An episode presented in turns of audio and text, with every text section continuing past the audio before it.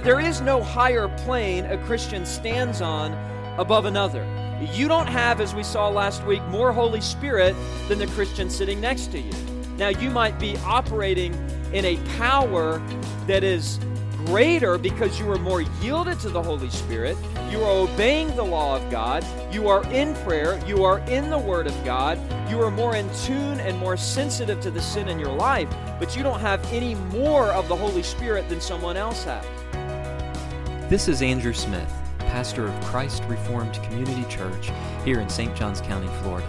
I would like to extend to you an invitation to worship with us each Lord's Day at 10:15 a.m. Our address is 161 Hampton Point Drive, Suite 2, St. Augustine, Florida 32092. You can also access archived video versions of these same sermons on our Facebook page. Additionally, our sermons are broadcast live on Facebook every Sunday morning. Now, let's open God's Word and listen to the sermon for today's broadcast. Well, I want you to take your Bibles this morning and be turning with me to Romans chapter 5 again. Romans chapter 5, we find ourselves in verses 1 through 11 of Romans chapter 5. These are verses that are just jam packed with so much rich theological truth and so we've taken our time walking through them. I've entitled this section of Scripture, We the People. And uh, we've looked at uh, the first eight verses so far of chapter 5. And this morning we want to look at verses 9, 10, and 11. But of course, as always, I will review the first eight verses. Let me read our passage uh, before we look at it. And I want to ask you to stand in honor of the reading of God's Word. Romans chapter 5, picking up in verse 1. Therefore, since we have been justified by faith, we have peace with God through our Lord Jesus Christ. Through him we have also obtained access by faith into this grace in which we stand, and we rejoice in the hope of the glory of God. Not only that, but we rejoice in our sufferings, knowing that suffering produces endurance, and endurance produces character, and character produces hope. And hope does not put us to shame because God's love has been poured into our hearts through the Holy Spirit who has been given to us. For while we were still weak, at the right time, Christ died for the ungodly. For one will scarcely die for a righteous person, though perhaps for a good person one would dare even to die. But God shows his love for us, in that while we were still sinners, Christ died for us. Since therefore we have now been justified by his blood, much more shall we be saved by him from the wrath of God. For if while we were enemies we were reconciled to God by the death of his Son, much more, now that we are reconciled, shall we be saved by his life. More than that, we also rejoice in God through our Lord Jesus Christ, through whom we have now received reconciliation. You may be seated. May God add his blessing to his word, and let's go to him briefly in prayer. Father, we are grateful for this passage of Scripture. We are grateful for the gospel. We are grateful for this doctrine of justification. You know the needs of those who are here today, but the great need of everyone is to have a greater understanding of Christ, a greater understanding of the gospel to enrich our worship, to enrich our gratitude, to encourage our hearts. So we pray that your Holy Spirit would take your holy word and do its work in your people this morning. We pray this with confidence and assurance, and we ask it in Jesus' name. Amen. Many of you, of course, have heard the famous sports expression there is no I in team. There is no I in team. Well, incidentally, there is no I in church either. And what Paul expresses here in Romans chapter 5 is something that is true of all believers. It's something true of all those justified by God. Now, Paul states here in verse 1 Therefore, since we have been justified by faith, he is telling us in that single statement what is true of all of those who have come to a saving knowledge of the Lord Jesus Christ. We have been justified by faith. If you like, you could literally say, We have been declared righteous which means by implication, we were unrighteous. We were not saved. We were sinners. We were separated from God. But we have been justified or declared righteous by faith. That is really an understatement. And Paul acknowledges that because in the rest of verse 1 all the way through verse 11, the great apostle Paul launches into a series of blessings that flow to us because of this reality of justification. Now, if you note there in the passage, that first person plural pronoun we absolutely dominates the passage. That's why I've entitled it We the People. These are things or blessings that we, the people of God, have received because of our justification. Paul says, for example, in verse 1, we have been justified by faith. Verse 1, we have peace with God. Uh, verse 2, we have obtained access by faith. Verse 2, we rejoice in the hope of the glory of God. Verse 3, we rejoice in our sufferings. Verse 9, we have now been justified. Verse 9, we shall be saved. Verse 10, we are reconciled. Verse 11, we rejoice in God through our Lord Jesus Christ. The preamble of the U.S. Constitution begins with we the people before it enumerates a desire to form a more perfect union, resulting in life, liberty, and the pursuit of happiness. But the difference here is that what we are now is not the result of something the people have declared, it's the result of something God has declared. God has declared all of those who have come by faith to the Lord Jesus Christ, trusting in his finished work on the cross of Calvary, God the Father has declared us, we the people, righteous. It is a declarative act of God. God did not so much make you righteous, although He is conforming you to the image of His Son since your conversion and since your justification, awaiting that day in which you will be glorified. This is more of a legal term. It has to do with courtroom language. It's a legal declaration that we are justified. And I should hasten to say that what we are cannot be divorced from what we were. What were we? Well, verse 6 we were still weak, we were ungodly. Verse 10 we were enemies of God. And yet, verse 10 says, we are reconciled to God. These blessings of justification, as we've called them, we've called them blessings, is a result of one, namely God. It is not the result of many, that is us. And further, they are meant to form a more perfect union, we could say, with Christ and with one another. That is a very practical point to draw from this passage. I want you to understand this morning, as we finish out these verses, very practically, the ground is not only level at the foot of the cross, because we are all equally sinners and equally condemned and equally unsaved apart from the salvific work of God. The ground is level at the foot of the cross, but this morning, the church floor is level before God's altar. There is no higher plane a Christian stands on above another. You don't have, as we saw last week, more Holy Spirit than the Christian sitting next to you. Now, you might be operating in a power that is greater because you are more yielded to the Holy Spirit. You are obeying the law of God. You are in prayer. You are in the Word of God. You are more in tune and more sensitive to the sin in your life, but you don't have any more of the Holy Spirit than someone else has.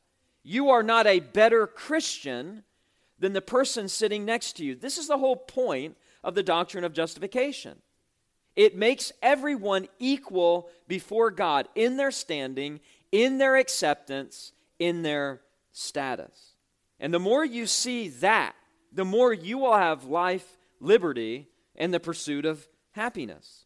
The more perfect your union will be with others in the body of Christ, and you will, as verse 11 says, rejoice in God through our Lord Jesus Christ, through whom we have now received reconciliation.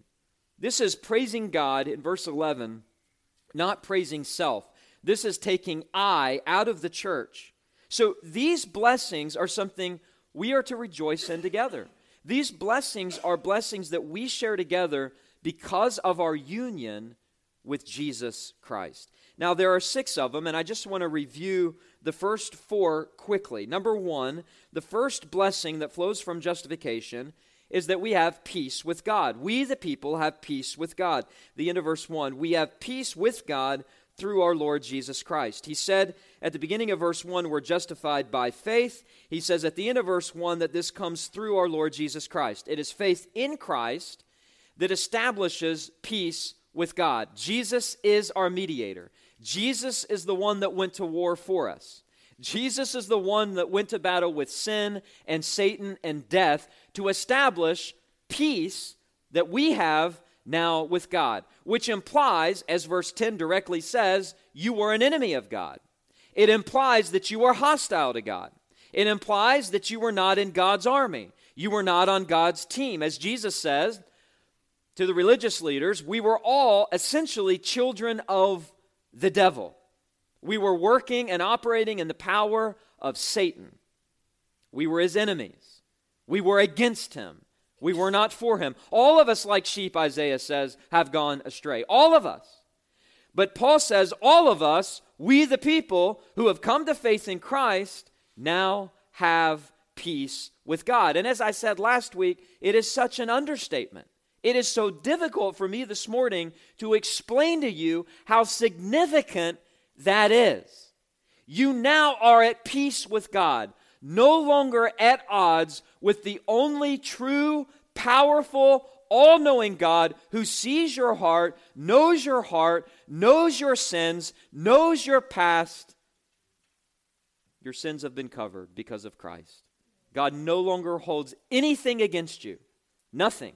You are at peace with Him. And if God be for us, then who can stand against us? The second blessing that flows from justification, not only peace with God, but number two, access before God. He says in verse 2 Through him, that is Christ, we have also obtained access by faith into this grace in which we stand.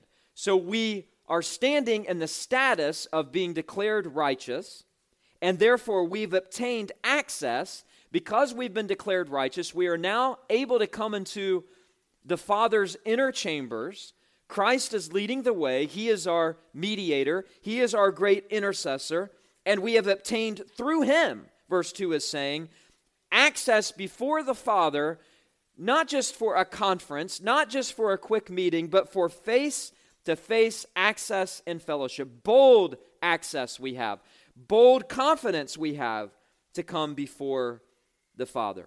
Before this, our sin would not allow us to come before God. Our sin would not allow us to pray to God and expect our prayers to be answered. Before this, our sin completely and totally alienated us from any access to God. But through Jesus Christ, we have access. And as I read in Leviticus chapter 1 with the burnt offerings and the food offerings, all of those offerings symbolized, particularly the animal offering, symbolized the shed blood, the blood that was sprinkled on the mercy seat of the Ark of the Covenant in the Holy of Holies once a year on the Day of Atonement by the high priest.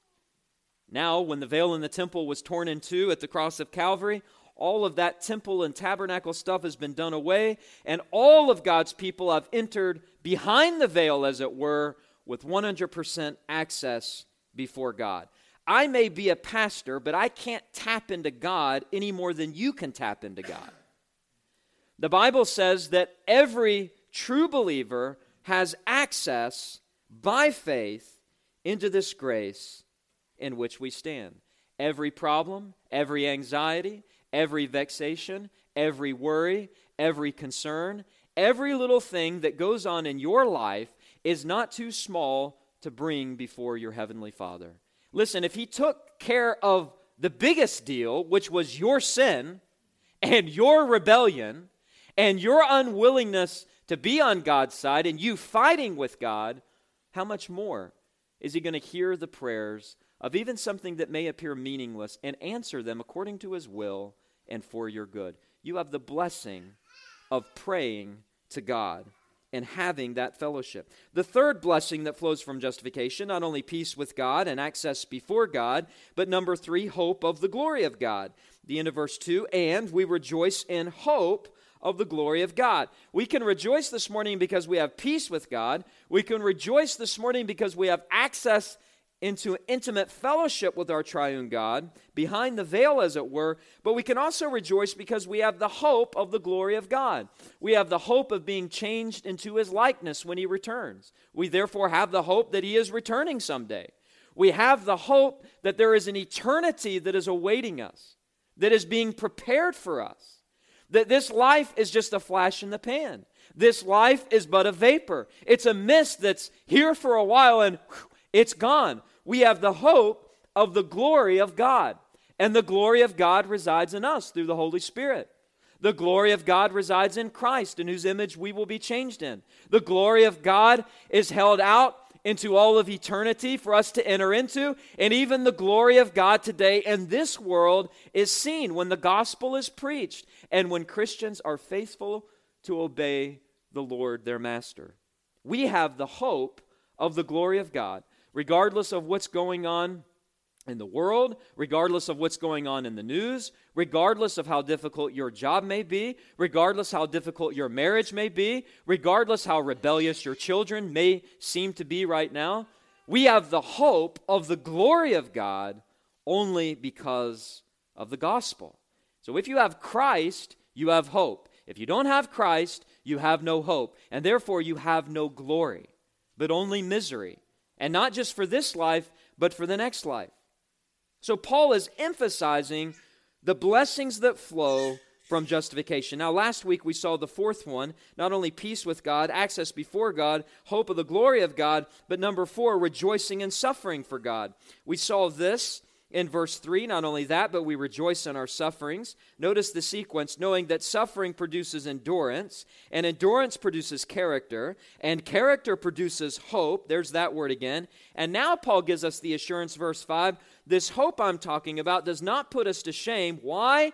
Because God's love has been poured into our hearts through the Holy Spirit who has been given to us. There is a sense in which everything that I'm telling you this morning that is a blessing that you have received because of justification, you can sit there and say, Yeah, Pastor, I already know that.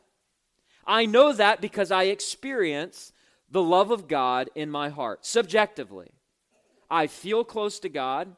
I know that God knows me. I know that I know Him. I know that He is protecting me. I know nothing in this world can harm me. I know that even my trials, which He has ordained, will produce endurance and character, and therefore my hope will not be disappointed. Why? Not because I have warm fuzzies. Not because I'm just seeking some sort of experience that I can't wrap my fingers or my mind around. No, it's very simple because of the objective truth of the gospel. Paul was a very simple preacher. Verse 6 For while we were still weak, at the right time Christ died for the ungodly. I mean, what other argument do you need if you're a true Christian to be convinced of the love of God being poured out in your heart?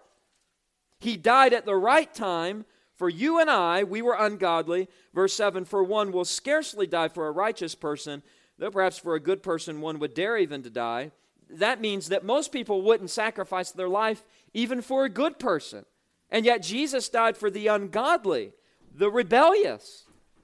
Verse 8 God shows his love, not just in the fact that he pours it into our hearts experientially, but he demonstrated it historically and theologically and biblically at Calvary, and that while we were still sinners, verse 8, Christ died for us.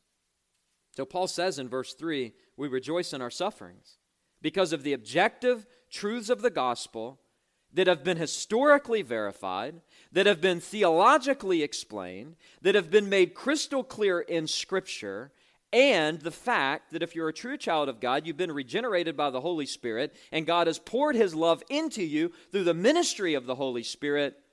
And so the peace that you have in your legal standing before God becomes experiential, and it becomes real, and it becomes true to you, so that your assurance is solidified.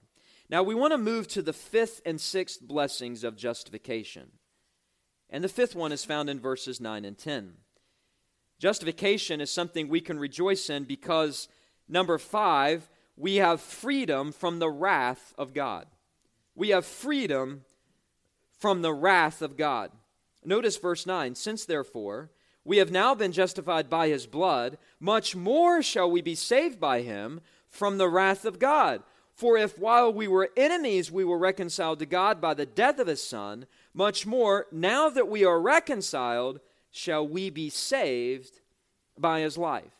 Now, the idea of verses 9 and 10 is that this hope that Paul spoke about, that it's impossible for us to be disappointed in, because of God's love, which is so deep that's been poured into our hearts and verified objectively by Jesus dying on the cross, even though we were still sinners, Christ shed his blood. If God did that for us through Jesus Christ, then how much more will be, we be saved from the future outpouring of God's wrath? I am asked all the time, especially in the last week or so, what I think about what is going on in the land of Israel. What, what do you think is going on in Palestine? Well, there's a number of things going on. A number of things going on. We don't have time to go into detail this morning. But what I can say is this if you do not believe that on a grand scale, God is sovereign and God oftentimes inflicts punishment and chastisement on all sorts of peoples in the world. People from every tribe and every tongue, then you're simply not a Christian. If you don't believe that there is a powerful God who has a purpose and a reason behind everything, and it well may be the case, and I believe it is so, that God's wrath has been unleashed against our own nation. And there might not be bombs going off, but this God is an active God. This, this is not a God who sleeps. This is a God who is fully active. He knows every heart, He knows every government, He knows uh, the reality of every church and every professing Christian. And He is a God who is not only a God of mercy and grace, He is a God of justice. And while as a Christian, we may presently be freed from his wrath and the promise of his eternal wrath, Paul nevertheless wants to press home the fact that this God has such a right to fury and wrath and anger being unleashed that he has to assure his readers listen, this is not something you have to worry about.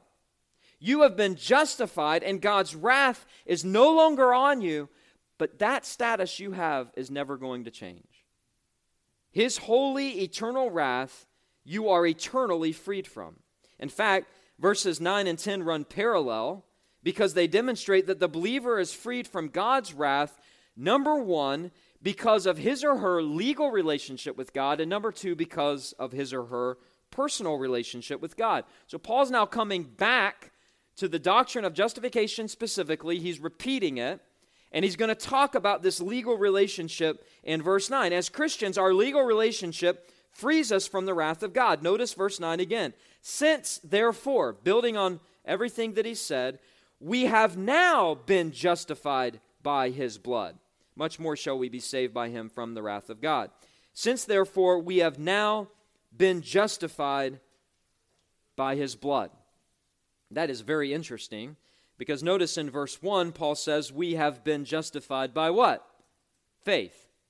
And now he's saying in verse 9, We've been justified by his blood. Well, which is it, Paul? Are we justified by faith or are we justified by blood? Well, the answer is easy. We are saved through the instrumentation of our faith, but it is Jesus' blood that ultimately saves us. In other words, our justification, our legal standing before God, is not earned by your demonstration of faith.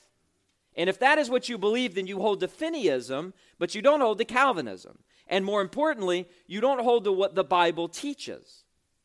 Our justification is not based on the fact that through our demonstration of faith, we earned salvation. No, Christ earned salvation for us by the shedding of his blood, which is another way of saying the giving of his life. So that's why Paul says we have been justified by his blood. We are justified through the instrumentation of faith, Romans 5 1, but ultimately we are justified by his blood. It's his blood that makes the difference. And if you want clarity on this, just skip back to chapter 3 and verse 24.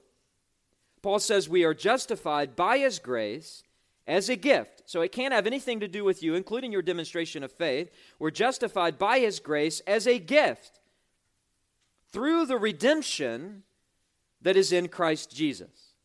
Well, how does redemption happen? Through a blood payment through atonement. And so that word blood in Romans 5 9 reminds us of a sacrificial offering. Everything that the Old Testament spoke about, everything that the New Testament book of Hebrews speaks about, which is the New Testament version of the book of Leviticus. All of those sin offerings in the Old Testament, all of those lambs and bulls and birds that were slaughtered daily and weekly and yearly at the tabernacle and the temple reminds us of the blood of Christ, which ultimately results in our justification. Your faith that you demonstrated was a gift to you from God. Ephesians 2 8. And yes, you demonstrated it, but that was a sovereign work of God. We are justified by his blood. So Paul says here, since therefore we have now been justified by his blood, he wants to focus in on what theologians refer to as substitutionary atonement. The reality that God is so holy, God is so pure, God is so far removed from sin that the only thing that will appease or satisfy or propitiate his wrath is a sacrifice of blood. And I want to tell you three things about the shedding of Jesus' blood. Number one, it was violent. And that is why Paul uses the word blood. He could have just said Jesus died. He says, no, we are justified by his blood, because in the Bible, that is a term of violence. In fact, it is used to describe the violent shedding of the blood of the prophets. it is used to describe the righteous blood of Abel, whose brother murdered him. It is used to describe the blood of Zechariah, who was murdered between the sanctuary and the altar.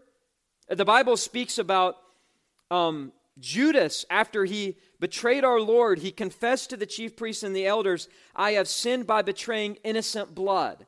That was a recognition that he was involved in the violent, murderous death of Jesus. Or even Pilate, when he agreed to hand Jesus over to be crucified, he told the crowd in Matthew 27, I am innocent of what? I am innocent of this man's blood. That was an admittance that it wasn't a just death. Now, he was going to let the people do it, but it wasn't just. So, when the Bible uses the word blood, specifically in reference to Christ, it wants you to understand it was a violent death, it was a murderous death. Was it necessary for your salvation? Yes and amen. But that doesn't take away from the fact it was violent. And it wasn't just violent. I mean, Jesus' blood is only unique in the sense that he's the Holy Son of God, and in the fact that the shedding of this blood was vicarious. Now, the word vicarious just means substitutionarily. And I just made that word up. That's not even a real word. But vicarious means substitution. Substitutionarily, Jesus' blood satisfied God's wrath. What did we just read? Romans 3:24, we're justified by his grace as a gift through the redemption that is in Christ Jesus. Verse 25, whom God put forward as a what? Propitiation by his blood to be received by faith. So the wrath of God has been revealed, right? Romans 1:18. But Jesus' shedding blood was vicarious. It satisfied God's wrath. Jesus' blood not only satisfied God's wrath, number two, it redeemed us from sin. Let me give you a verse Ephesians 1 7. In him we have redemption through his blood, the forgiveness of our trespasses. And you can cross reference Colossians 1:14 as well. So Jesus' blood is vicarious. He substitutionarily, his blood substitutionarily satisfied God's wrath. It redeemed us from sin. It also bequeathed to us life eternal. In the book of Hebrews, there are a number of verses that we could go to or mention, But we read this in Hebrews chapter 9 that Jesus entered once for all into the holy places, not by means of the blood of goats and calves, but by means of his own blood, thus securing an eternal redemption. To be justified by the blood of Christ means that God's wrath has been satisfied. It means that you have been redeemed from your sins and trespasses. And it means that you have been given life eternal. That's why the substitutionary atonement is critical to believe and to acknowledge, and it's critical that you underline and circle the word blood because it's pointing to the fact that it was a violent shedding of life or blood, and it was vicarious. It satisfied God's wrath. Jesus' death did. It redeemed us from sin. It bequeathed to us life eternal. It also sanctified us or purified us or set us apart. Again, the book of Hebrews, this time chapter 13, verse 12. So Jesus also suffered outside the gate in order to sanctify the people, here it is again, through his own blood. We are justified by his blood. The shedding of his blood, it was violent. The shedding of his blood, it was vicarious. And number three, the shedding of his blood, it was voluntary. Please understand this morning that Christ was not and is not the victim of divine child abuse. Jesus willingly gave his life. He speaks about this himself, but the prophet Isaiah speaks for him, speaks for the suffering servant. He tells us that Jesus volunteered, for example, humbly. He was oppressed and he was afflicted, yet he opened not his mouth like a lamb that is led to the slaughter, like a sheep that before its shearers is silent. So he opened not his mouth. He could have, but he was humble. He volunteered humbly. Not only that, he volunteered eagerly. Isaiah says in Isaiah 53 12, Therefore I will divide him a portion with the many, and he shall divide the spoil with the strong. Why? Because he poured out his soul to death and was numbered with the transgressors. He willingly allowed himself to be numbered with a host of other common criminals, one on his right side, one on his left side, truly guilty and a host of hundreds and thousands that had gone before that had died on the same hill, on the same type of cross, he voluntarily numbered himself with criminals and transgressors like us. And not only that, but Isaiah says he poured out his soul to death. This was willing and voluntary. He gave everything that he had. He was at his best moment at the cross. He gave it all. He volunteered humbly, he volunteered eagerly, he also volunteered affectionately. I am the good shepherd, and the good shepherd lays down his life for the sheep. You can't take my life away from me. I give it up. I lay it down. And I do it for the sheep, Jesus says. So he volunteered humbly, he volunteered eagerly, he volunteered affectionately, he also volunteered perseveringly. Peter says, For to this you have been called, because Christ also suffered for you, leaving you an example, so that you might follow in his steps. What was his example? Peter says he committed no sin, neither was deceit found in his mouth. 33 years, that's perseverance. When he was reviled, he did not revile in return. That takes self control. He did not revile in return. When he suffered, he did not threaten.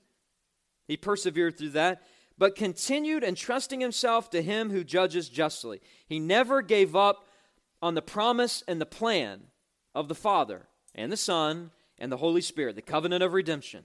He entrusted himself to him who judges justly. He himself, therefore, bore our sins in his body on the tree so that we might die to sin and live to righteousness. By his wounds you have been healed. For you were straying like sheep, but have now returned to the shepherd and overseer of your souls. So, what Paul is saying here in Romans chapter 5 is that we have been justified by the blood of Christ. The substitutionary atonement. It was violent, it was vicarious, it was voluntary. And this violent, voluntary, vicarious work of atonement justifies us now, but it was such a wonderful work that it will justify us on the final judgment day. And that's what Paul's getting to in the rest of verse 9. All of that was just by way of review to point out the word blood, but now he says, Much more shall we be saved by him from the wrath of God. Since therefore we have now been justified by his blood, now you understand the atonement. Now you understand how significant that is, Paul says. Much more shall we be saved by him from the wrath of God. That's interesting. God is going to save us from himself because his wrath has been appeased. That day of reckoning will free every true believer from the wrath of God. The only type of true Christians alive today are half saved Christians. Now, before you throw a stool at me, I only mean that in the sense that we await the removal of indwelling sin and we await the redemption of our bodies. Romans 8, verse 23 not only the creation, but we ourselves who have the first fruits of the Spirit groan inwardly as we wait eagerly for adoption as sons, the redemption of our bodies. We already are adopted sons, but Paul says we await eagerly as these adopted sons for redemption. We've already been saved, but he's talking about redemption of our bodies, the resurrection. So there is an already not yet reality to the Christian life. Someone asks you, Have you been saved? Yes and no. Yes, I've been saved from my sins. Yes, I've been forgiven. Yes, I've been promised eternal life. Yes, I have a relationship with God. I have bold access. I have peace with God. But if you're asking, has sin been removed fully from me? Or if you're asking, has my body been redeemed? If you're asking me, have I been glorified yet? The answer is no. I'm only a half Christian. But someday I will be a full Christian in the same body that will look a lot better and feel a lot better with all the other saints who have been redeemed by the blood of Jesus Christ. And so Paul is saying, You have peace now, but you're going to have peace in the future. For those not justified presently, not only do you have the wrath of God revealed upon you, Romans 1:18 right now, but the wrath of God will come upon you on that future day in a way you can't imagine. In fact, in chapter 2, we are referred to as the children of wrath. In chapter 2, verse 8, we are referred, or unbelievers are spoken about as those who await wrath and fury. Tribulation and distress for every human being who does evil, to the Jew first and also the Greek, but glory and honor and peace for everyone who does good. You say, well, that's not the Jesus that I know. Um, because the Jesus I know has blonde hair and blue eyes and a beard and looks kind of effeminate. He loves everyone just the way they are. He's forgiving. He never loses his temper. He never has anger because can't we all just get along? That's not the Jesus of the Bible. The Jesus of the Bible said this Truly, truly, I say to you, Whoever hears my word and believes in him who sent me has eternal life. He does not come into judgment, but has passed from death to life. That is a qualified statement, is it not? Whoever hears my word and believes in him who sent me has eternal life. He doesn't come into judgment, but has passed from death to life. But just before that, he also says, Whoever does not honor the Son does not honor the Father who sent him. There will be no honoring. Jesus will, no, will not honor any unbeliever at the judgment, but he will bless. We will be free from judgment for all of those who have believed in the Lord Jesus Christ. This is a precious reality that I hope you reflect upon because this has to do with your eternity. This has to do with the reality of the fact that God does not renege on his promises. God is not an Indian giver. Turn with me to 1 Thessalonians chapter 1 verse 9. Paul says, "I've heard the end of verse 9 how you turn to God from idols to serve the living and true God and to wait for his son from heaven, whom he raised from the dead." Jesus, Notice this language not who delivered, but who delivers us from the wrath to come. There is a wrath to come. There is a judgment day where you will stand before God. All true believers wait for the Son of God. All true believers are not fearful of that judgment because we've been justified by his blood and we know that we have been delivered from the wrath to come. Chapter 5 of 1 Thessalonians, verse 9. Here's a promise For God has not destined us for wrath. Isn't that a blessing? You've not been destined for wrath. In eternity past, God chose who he would save. And if you are saved, if you've been justified, you've not been destined for wrath. Read the Bible. How many of God's promises have come true? I think you can trust this one. You've not been destined for wrath, but to obtain salvation through the Lord Jesus Christ, who died for us, so that whether we are awake or asleep, we might live with him. Therefore, encourage one another and build one another up, just as you are doing. So we will obtain salvation, as verse 9 says, through our Lord Jesus Christ. We're only half Christian, we've not fully been glorified. And we live with that tension, don't we? We live with the tension is the gospel enough to get me by in the end? And all Paul's saying is it absolutely is. You can bank on it. Why would you ever deny that? Why would you ever doubt that? Whether we are awake or asleep, whether we're living or dead, whether we're on our deathbed or whether we're healthy, we know that we will live with him. Perhaps one more passage, Second Thessalonians 1, verse 5. This is evidence of the righteous judgment of God, that you may be considered worthy of the kingdom of God for which you are also suffering. Paul spoke about suffering in Romans 5. Since indeed God considers it just to repay with affliction those who afflict you. So, this is even greater comfort. All of those who afflict you, all of those who persecute you, will be afflicted by God. He will take vengeance, He will repay. And by the way, in John 5, all judgment has been handed over to the Son. So, this is judgment by Jesus. This isn't some weak, coward. This is Jesus, the second person of the Trinity, the Holy Son of God. He will seek vengeance.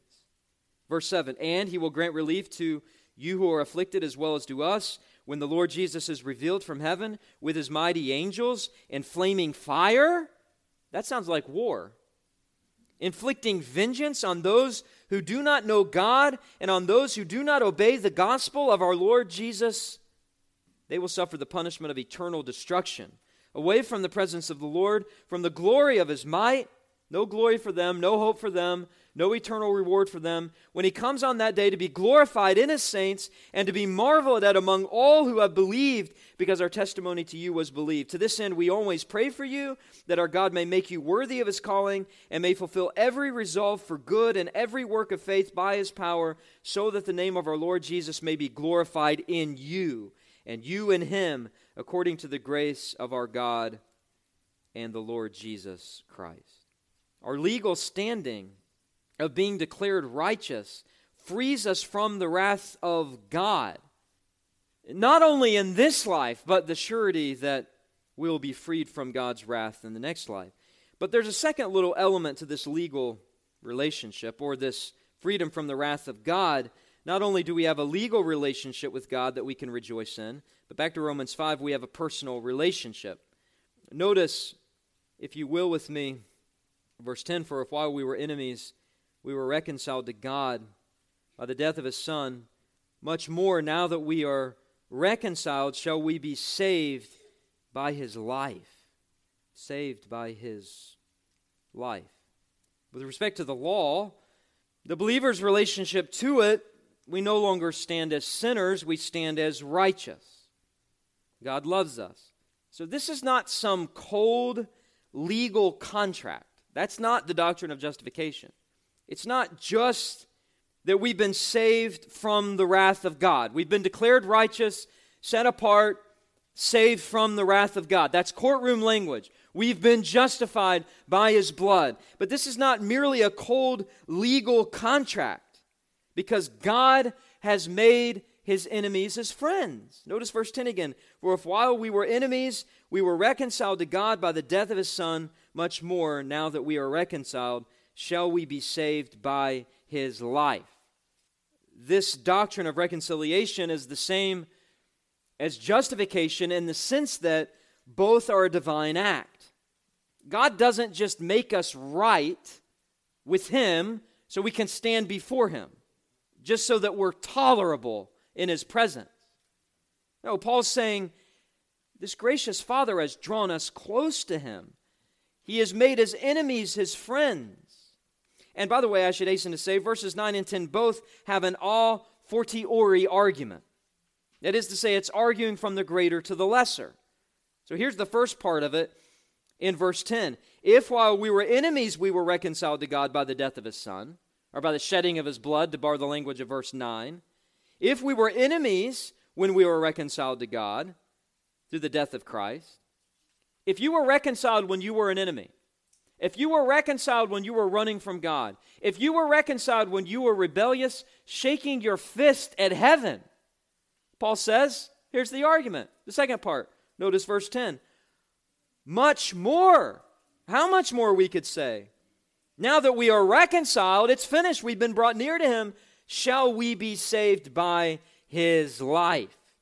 Here's a simple argument if a dead Savior, now resurrected, reconciled us to God while we were enemies, then obviously a living Savior, ascended and exalted, can keep us reconciled to God because he ever lives. We're saved not only by his death, but also by his life.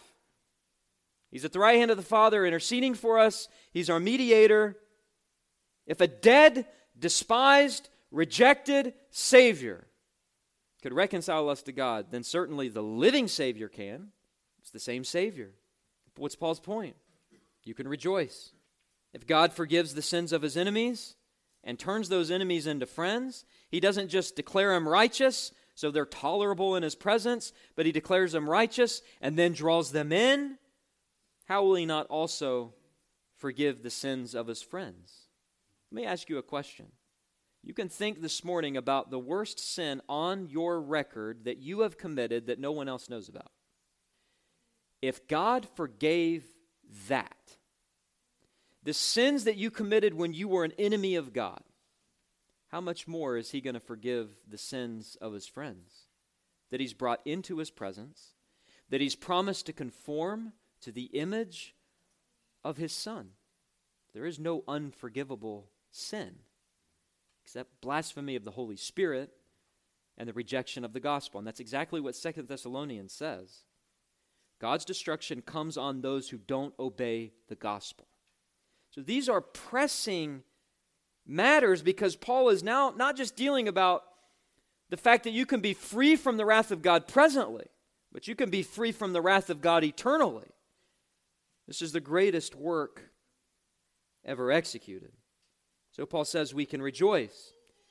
We can rejoice because all the blessings that flow to us from the doctrine of justification. We have peace with God.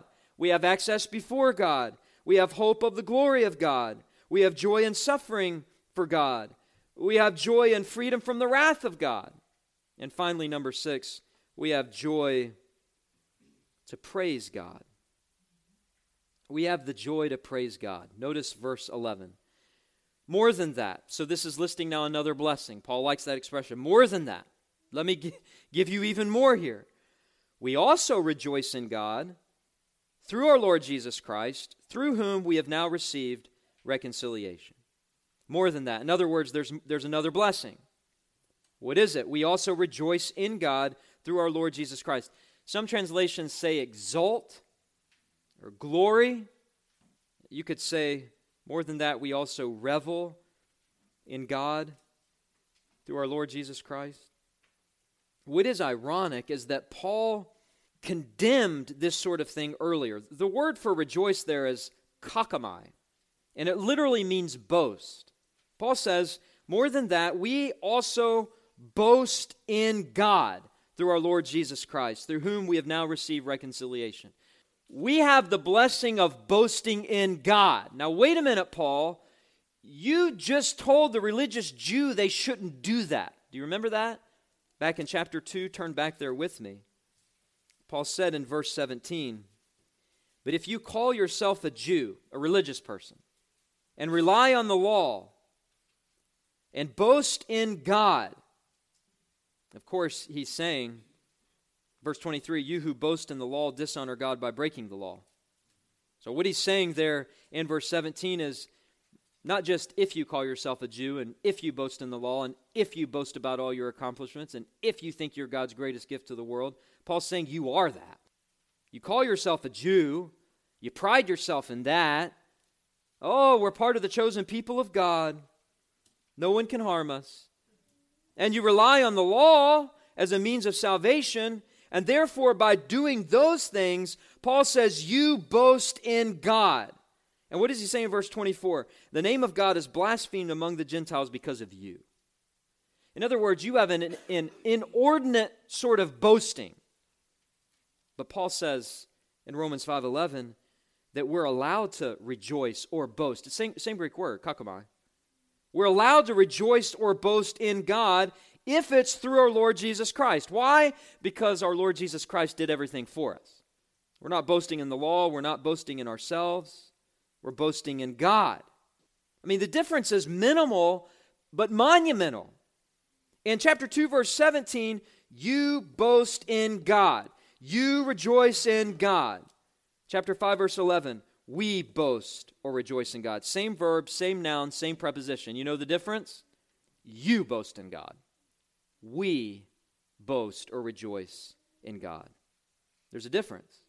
And the difference has to do with making yourself the focus, right? When you make yourself the focus, God gets out of focus. So let me ask you a question Are you guilty of making you the focus? Do you brag about who you are, what you have become, how far God has brought you? Or do you brag about what God has done in making all Christians equal before God in status and acceptance. Do you rejoice on that corporate level or the individual level? Because there's a difference. Paul rebuked those who rejoiced as individuals in chapter 2, verse 17. And they trusted in their flesh and they, they looked at all the things they had done and they weren't even really true believers. But he says one of the blessings of being a true Christian, Romans 5:11, is that we rejoice or boast in God through Christ. We make much about Christ we as Christians give praise to God, not praise to self. That's the point. And let me just tell you how freeing that is. If you are struggling with depression, if you are struggling with the idea that your life isn't what you want it to be and you have discontentedness, let me make a suggestion. If you're a true Christian, you do have a right to stop focusing on yourself and to rejoice in God and what God has done for you through Christ? Do you have gratitude? Do you have a heart of thanksgiving? Or is, is there a problem just with everything and everyone? As a Christian, one of the greatest blessings God has given us is the freedom not to grumble and complain, and to criticize and critique, and to talk about my issues and my problems. So individualistic. There's far too much individualism in Christianity today. People rejoice in God with an individualistic mindset. They isolate themselves from others, they think they're better than others, and as a result, they don't have joy. The most miserable people I know are those who are nitpicky and petty about everything except their own lives and the mismanagement of their own lives, mismanagement of their own family, mismanagement of their own children, mismanagement of their own money, mismanagement of their own time. Paul says, We also rejoice in God through our Lord Jesus Christ. Paul's boast was Christ. Paul was very content. He was content with insults, weakness, persecution, beatings, criticism, slander. Paul says, Bring it on, I'll take it all. Because this isn't about me. I rejoice in God through Jesus Christ. So the way to rejoice is to throw the word we in there. We rejoice. Rejoice with all the people of God. What Christ has done for all the people of God, our joint union with Christ. Then you'll have joy not only in this God who's saved you, but you'll have joy in those who are around you, and you'll be at peace. Joyful Christians are different than miserable Christians. And last night I was thinking about this, and I wrote down 20 things that Christians, if they do weekly, can be marked by joyfulness instead of miserableness. Number one, longs for and delights in Lord's Day worship. Number one. Is that important to you? Or do you always have an excuse for not coming? Number two, attends consistently Lord's Day worship. That is the corporate element, right? That's not isolated Christian living. That's wanting to be with the people of God. Number three, refuses infatuation with liturgy and is infatuated with the Word of God. Number four, stops critiquing the church they made covenant vows to honor. Number five, resists thinking grass is greener at another church. Number six, looks to serve others in the church instead of grumbling that felt needs aren't being met. Number seven, prays for other churches in the area to be word centered and blessed. Number eight, takes initiative to connect with other church members instead of waiting for others to connect with them. Number nine, prays and trusts in simple means of grace ordained by God preaching, Bible reading, prayer, the sacrament. Number 10, stops comparing their church leaders to other famous church leaders like John MacArthur, R.C. Sproul, Paul Washer, Alistair Begg. I mean, they've, they've, all those guys have given us a bad name. I love them all. Stop comparing me to them. Number 11, demands your children to be in church. Number 12, sacrificially tithes to the church. Number 13, pursues humility over a position in the church. Number 14, unplugs podcast preaching on Sunday and focuses upon what the leaders of your church are telling you. Number 15, serves non Christian acquaintances in, their, in your home and with your own time. Number 16, goes to work with joy, quits treating worldly interactions as an inconvenience, and instead views them as a blessing. Number 17, submits to God ordained trials, prays that God would deliver you from them, but also understands that God will grow you through that. Number 18, attempts to place oneself in the shoes of another perceived enemy. Number 19, chooses to forgive wrongs and considers one's own faults and failures before pointing the finger. And number 20, lives coram deo with integrity, no matter what it costs you. You do those 20 things, and I promise you, you will be so busy, you won't be looking at the things wrong with other people. You'll see everything that is wrong with you. And you will rejoice in spite of your wickedness, in spite of your sinfulness, you will rejoice in God through the Lord Jesus Christ. And you'll have grace and you'll have mercy on those around you. Your joy will be full. And all of this flows from the gospel. Th- this can't be obtained any other way. And so, if you're here this morning and you don't know Christ, if you're here this morning and you know that you've not been declared righteous, that is a frightening place to be. But if God declares you righteous by His grace, through faith you demonstrate, because of His blood, there's so much joy, so many blessings. And when you have those bad moments, turn to Romans 5 and read verses 1 through 11. Because they tell us what we, the people of God, have all received because of Christ. I hope this sermon from God's Word has ministered to your soul. For more information about our church, you can visit our website, www.christreformedcc.com. Also, for access to more sermons, articles, and a podcast I host entitled Today in Church His Story, you can visit www.pastorandrewsmith.com.